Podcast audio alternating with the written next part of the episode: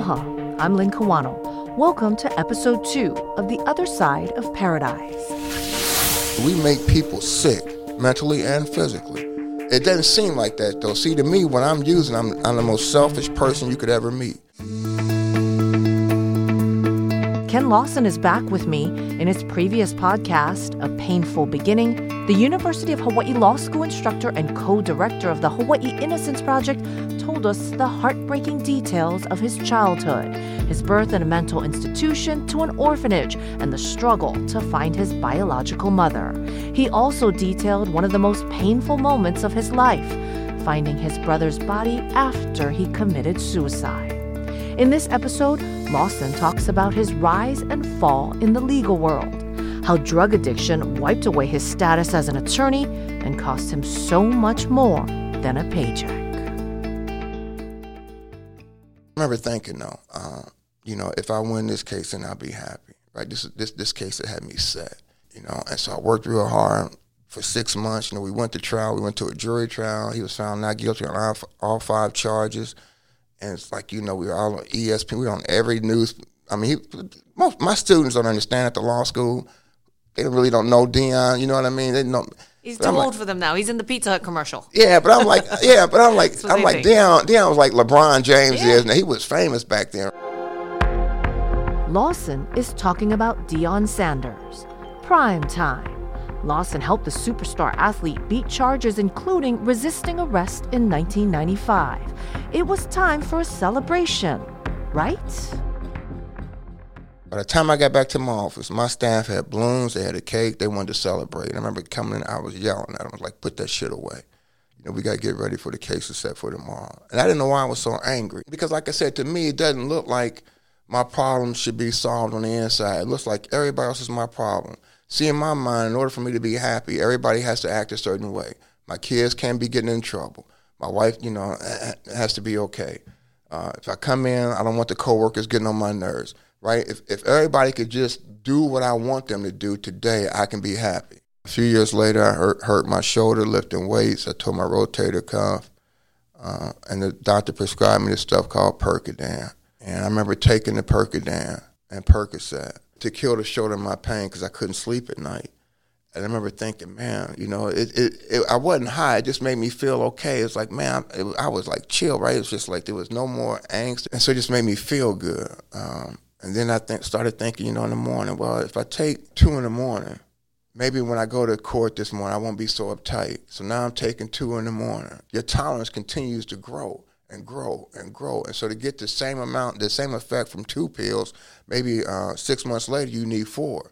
And it keeps going up and up and up. And it, just became horrible. So I remember two years, I'm doing 30 pills a day. I'm going from two Percocets and Percodan to 30. And I remember it because I was in, um, I, had, I took a trip to San Francisco and I needed to know how many pills I needed for the five day trip to make it all the way back, right? So I had to count them out. That's how I remember two years. So, but I remember also watching um, CBS Sports Special, and they were doing it on Brett Favre, him and his wife. And they were talking about his addiction to Vicodin. I remember his wife. She said, "You know, Brett got so bad. He was taking over 100 Vicodin a day. He would throw some up, and then he'd wash them off and swallow them.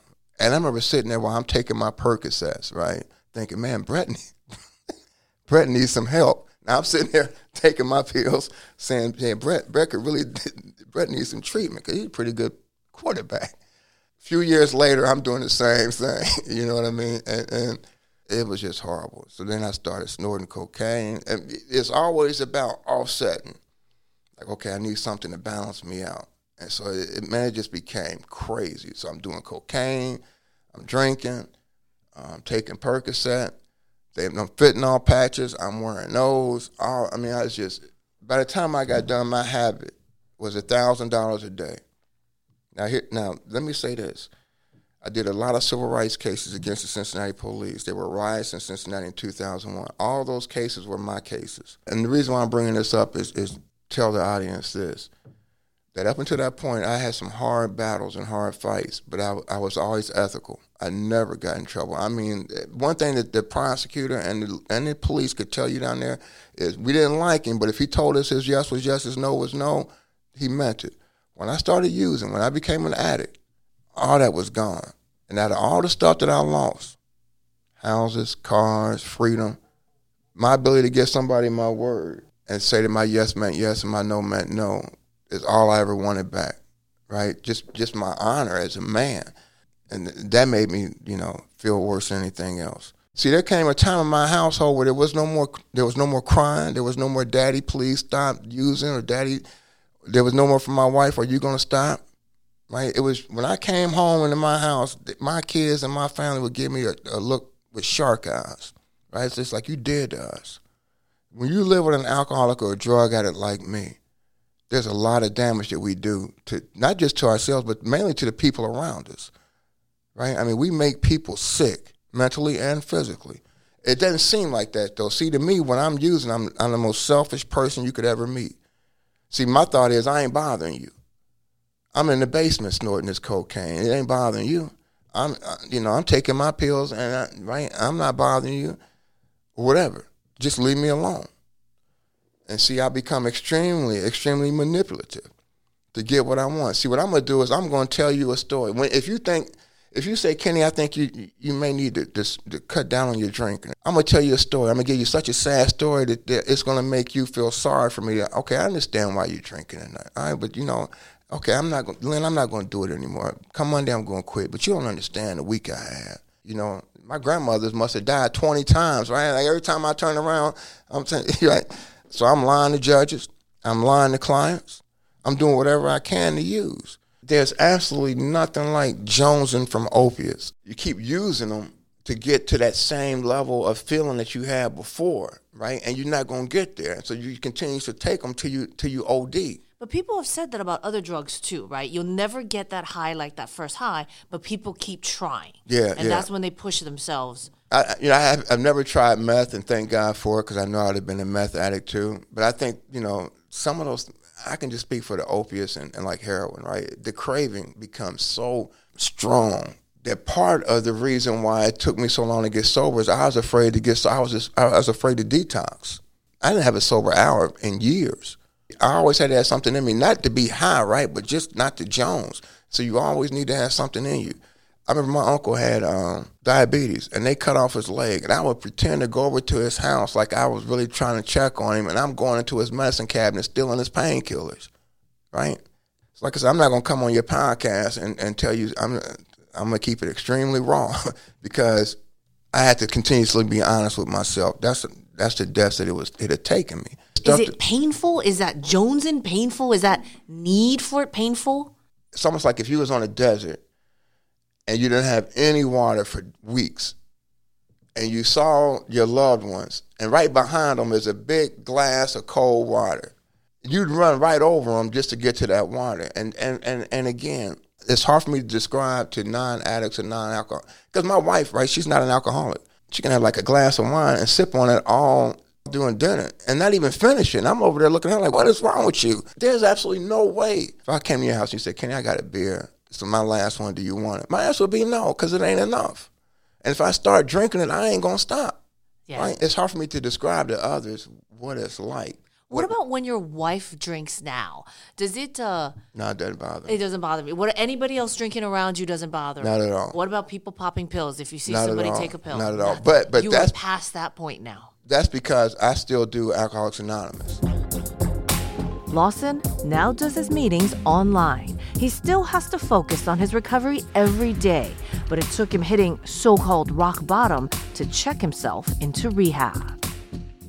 I remember my last six months using, I'm praying to God, because I knew, I mean, because I couldn't quit. I remember praying to God, thinking, I know you didn't bring me this far in my life to let me die drug addict. And these were honest prayers.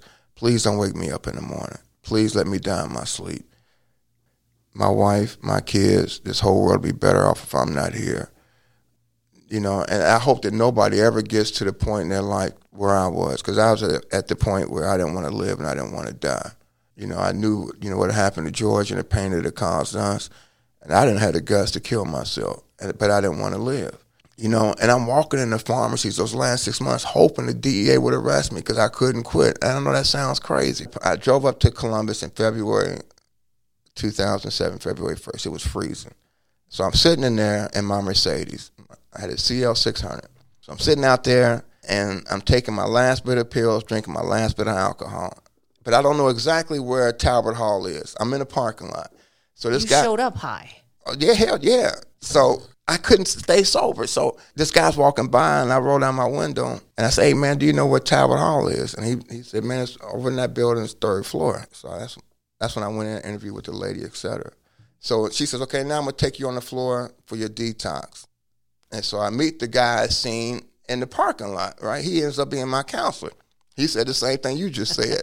he said, well, he said, what you doing out there, getting your last high on before you came in here? I was like, yeah. They put all these blood pressure patches on my back because what happened when you take the opiates, your blood pressure gets lowered, right? And so they put out, they put a ton of blood pressure patches on my back to mimic so I wouldn't crip. But it, it was it was horrible.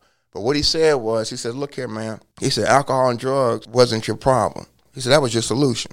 Your problem lies in, in you know, in, in, between your head. Your problem lies in your the way you think and the way you see the world. The problem lies in the fact that you struggle from a spiritual malady. And he said, now, if you want to stay sober for the rest of your life, you're going to do AA or a 12 step program for the rest of your life. I remember thinking to him, like, man, you don't know who you're talking to. See, they, they would say things to me in their land. They would say, hey, look, do you realize that your best thinking got you into this treatment center? And I remember sitting there thinking, man, do you know how many degrees I got? What do you mean my best thinking got me in here? right? I could, so I didn't have any insurance, so I could only stay for five days. They wanted me to stay for six months inpatient treatment because I was messed up. When I woke up the next morning, February 2nd is my sobriety date. That's the first day that I was sober, right? I remember waking up that morning and it felt like a Mack truck was on my chest.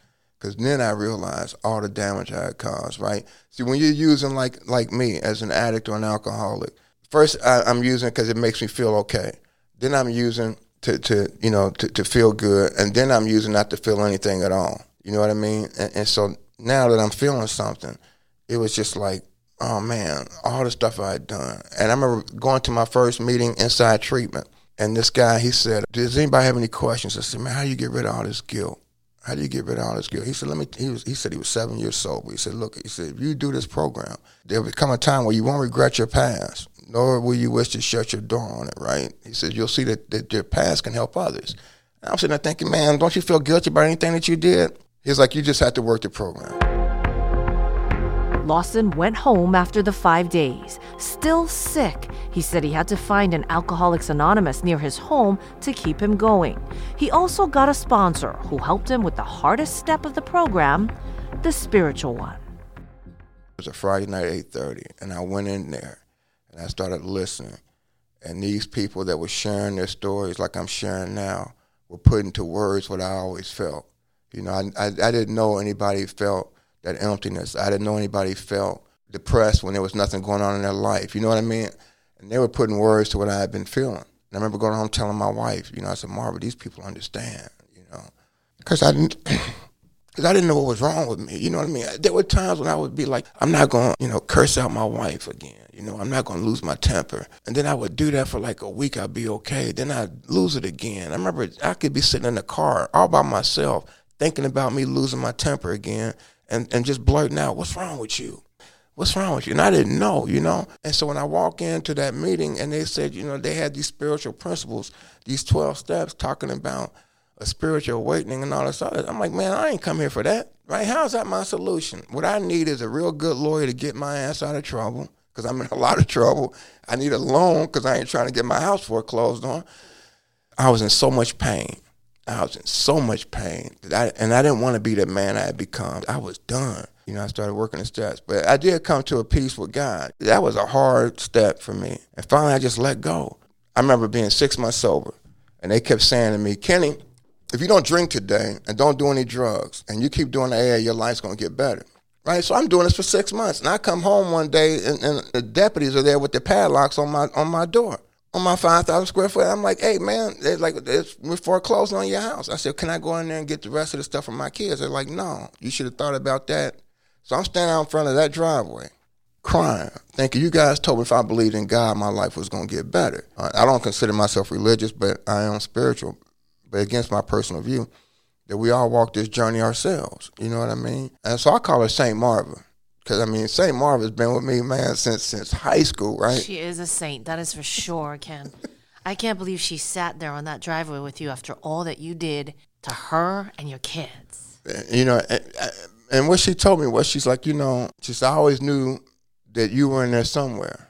She said, I always knew you was in there somewhere. She said, I was just hoping that you weren't going to kill yourself. She said, it was just hard as hell to sit there. She, and she describes it like this. She said, it's like watching uh, you circle a drain and wondering whenever you're going to go down the tube. Ken Lawson now has been sober for 14 years, but at that moment on the driveway that was no longer his, he knew there was so much he still had to pay for, including his drug crimes. And I remember going to my um, one of my mentors. He was a former judge. He passed away a few years ago. But I said, I said this is before I went to prison. I said, because I said, Judge, you know, they want me to do 24 months in prison. And he he looked at me and he used to always make me. He said, "You need to go to prison." I said, "What do you mean I need to go to prison?" He said, "Yeah, man." He said, "There's no story and lawyer comes back from probation." He said, "Where's the story in that?" He said, "But there is a story and lawyer comes back from prison." So he said, "Yeah, you need to go." He was sentenced to 24 months and not at a federal camp. He was in a medium security prison. We went to a Bob Evans restaurant right outside. We was in, in Morgantown, West Virginia. So Bob Evans was very popular in Morgantown. So we, I, I was thinking about this the other day, Lynn, when, when I celebrated 14 years. Um, we stopped at Bob, my sponsor, and another friend of mine from Alcoholics Anonymous named Danny. They drove me up there. And, and we went to Bob Evans. It was like 20 minutes from the prison. Then they drove me up to the prison. What'd you eat? I don't know. I don't remember. There wasn't something that you wanted absolutely. No, I wasn't. My, I can tell you this much: I probably didn't have an appetite. You know, not going to prison. I went to, you know, so. It was nerves. It was what was it? Yeah, it was nerves, not knowing what to expect. You know what I mean? Uh, I remember. So when you first go in, and they claim that that iron shut on you, you know what I mean? It's like, oh my god, right? So, so that really happens. They claim that gate behind you. They claim the gate, then they take you into processing and put you in a in a cell, right? So you're in that cell and they shut that door, and you realize, see, as a as an attorney, I could always knock and say, "Okay, deputy, I'm ready to go out. Sheriff, come get me, whatever." Right? As an inmate, hey, that's why I'm looking at that. I can't knock and do shit. It's like you you in here, right? right? And so going through that process, then before you get your um your permanent like you know uh clothes to wear, like a jumpsuit, right? You get like a jumpsuit, like a jumpsuit. right? And, and so everybody else knows you're new on the yard. You know what I mean? And, and, so you just you stick out like a sore thumb. I mean, I wasn't afraid physically or anything like that for me, uh, but it was just like you know, um, getting acclimated to it. You know what I mean? So federal prison, I mean, is not like state prison, right? I mean, the danger isn't well. It wasn't bad. You know what I mean? Like I said, most guys in there, if you do what you're supposed to do, because if you if you violate, you go back up to even a worse prison. And so a lot of guys try not to violate. There were a bunch of fights and stuff in there. There were? Yeah, yeah. There were a bunch of fights. Is it a racial thing that makes the fights or just. No, it, it, I think sometimes, but no, it, some of it's just, just people just angry, right? They're angry. They may not be getting their letters that they're expecting. You know, it could be anything. They don't have enough money on their books. They're hungry. The books. What, what, what are you talking about when you mean the money on the books? because you can go to commissary. Like if you eat the stuff they got in there, you're gonna be starving. Why? Because one, you get to eat three or four times a day, and you're not allowed to bring food back to your cell. And, and the stuff they cook, I'm telling you, man. We, the first night I was in there, we had these beans that had rocks in it. And then the, the guy who was in charge of the kitchen came out and apologized, like, "I'm sorry, you know, the, the contractor." that we contracted with on these beans didn't whatever I don't know you know I never collected beans or how you but whatever it was it was gravel in the beans, right? It was really rocks in the beans. Yes. You weren't just saying the beans were hard. No, it was rock. It was oh gravel in the beans, right? he apologized for it. Um, so you're starving because the food sucks. Right. And so, so, but you can go to commissary once a month, but only if you got money on your books. How do you so get money on your books? People have to send it in, right? So people send in the money, then you're allowed like a certain allotment to spend each month. So, so back then it was three hundred dollars a month. Sometimes Lawson's family would put money on his books, but it was tough. His wife, who went to medical school, got a job at the Waianae Coast Comprehensive Health Center. She was busy working on Oahu's west side and caring for their kids. My wife and kids were here in Hawaii. I'm in West Virginia in prison. and uh, I had no visitors for a long time. And so uh, one time, out of nowhere, my grand sponsor came to see me, and he surprised me. The guard came up to me and said, "You got a visitor in the visiting room." So I went to the visiting room, and so uh, my grand sponsor is my sponsor's sponsor in Alcoholics Anonymous, and so his name is Joe, and and so I go out there and um, I tell Joe, I said, you know, he said, "How's it going?" I said, one, I'm glad you're here. I said, but you know, man, I said, I'm worried about Marvin, the kids in Hawaii. I'm stuck in prison with these knuckleheads, man. Time is going so slow. It's like the days are like years, right? He said, here's what I want you to do. He said, I want each morning you wake up, I want you to hit your knees and ask God to put somebody in front of you you can be of service to. And so he said, don't just do it. And so each morning after that, I hit my knees. I said, God, please put somebody in front of me today that you want me to be of help to, right? So normally, if I say to you, Lynn, how you doing? And you say I'm fine, and you start talking about your husband, your kid. I'm like, look, I ain't ask you all that. I ask you, you when I ask you how you doing, you're supposed to say fine, and I'm supposed to be able to go back and think about my life. You don't understand. You don't know how this game is played. I ain't ask you all that. But what this made me start doing was, um, when I would say how you doing, now I'm listening, because I want to know are you are you the one that I'm supposed to be of help to? And what that did was it kept me in the moment. It got me off of me. Lawson served 10 months in prison before going to a halfway house to finish out his sentence in Honolulu, where he had already made connections with the University of Hawaii Law School by sharing his story. It was TJ Mahoney's halfway house. Yeah, Mahoney. Yeah, and I went down there like, okay, we got good news and bad news. Good news is you're out of prison. Bad news is you're going back, you don't get a job in 30 days. And so uh, Randall, Professor Roth found out that I was out. He's like, hey, you know what? When you was up here last time, the, ethics student loved loved your story. Would you want to come back and talk to this year's class? And Brook Hart was at that class that day. And so I said, but and the halfway house was so crazy because in prison the guards you kind of live with them, right? So if you don't bother them, they don't bother you, right? Just go on about your business.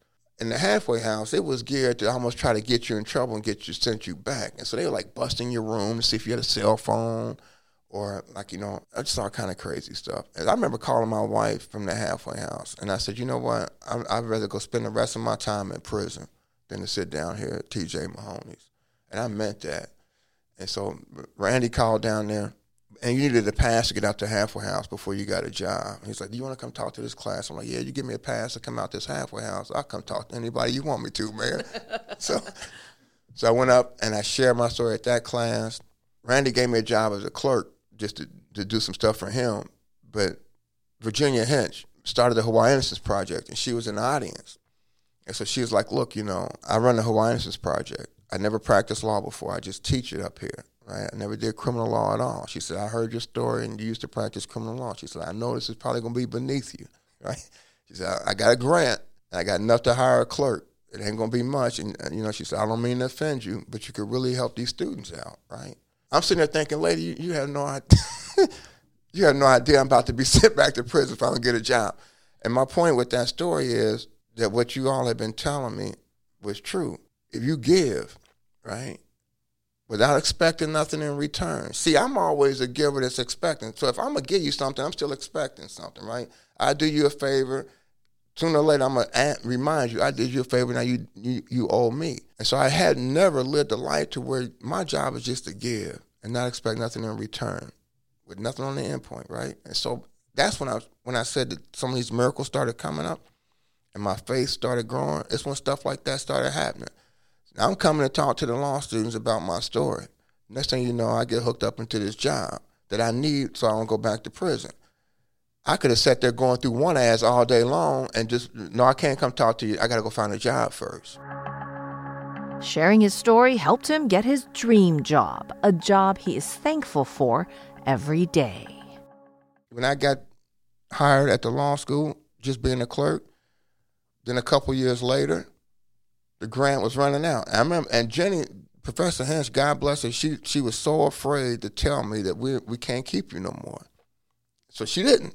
She just kept trying to find a way to get more money in. And finally, what happened was there became an opening for somebody to teach criminal law at the law school. And so I applied, and then I got that job, right? And so I started teaching um, criminal law, and God has a sense of humor. I started teaching ethics, right? And what happened is that once, so each year the third year law students get to vote on who they want to give, you know, the uh, which faculty member they want to give the commencement speech at their graduation. So after my first year of teaching, they they voted for me to do it. And and Avi was still a dean at that time, and he introduced me. He was introducing me to the, the, the graduates and their families at the law school for their graduation. And I was about to stand up and speak, and it hit me that five years to the day, this was May 18, 2014. On May 18, 2009, my sponsor drove me to prison. Now, now, how, how does a man go five years to the day? You know, and I told that that audience, I said, you know what, five years ago, to this day, my view every day was of a prison compound. That I look out my cell window and I could, and, and, and that compound is what I swept and picked up trash for for like 13 cents an hour. That was my job for eight hours a day. And now my view from, from my office is a Diamond Head. Now, how does a man go from there to here, from prison in five years to, to, to speaking to a graduating class at an ABA accredited law school as a faculty member? right? It has nothing to do with me. That, I mean, to me, that was just the power of, of God and, and, and a spiritual program. And so since then, um, I, have received the uh, one of the highest awards a, a, teaching faculty member can receive from the university, which is a, the Teaching Medal of Excellence. And, and uh, I became tenured two years ago. I had to show that example that no matter how bad life can get, you got to keep moving. You know, we fall down, but we rise, you know, and, and, get back up. And to me, that's what life is about. And I try to inspire that with my students, and anybody come, you know, no matter what we're going through, right? You can rise above it. And, and so, you know, like I said, I can look back on it now and, and, and, and just see exactly, you know, where God was when I didn't think he was there.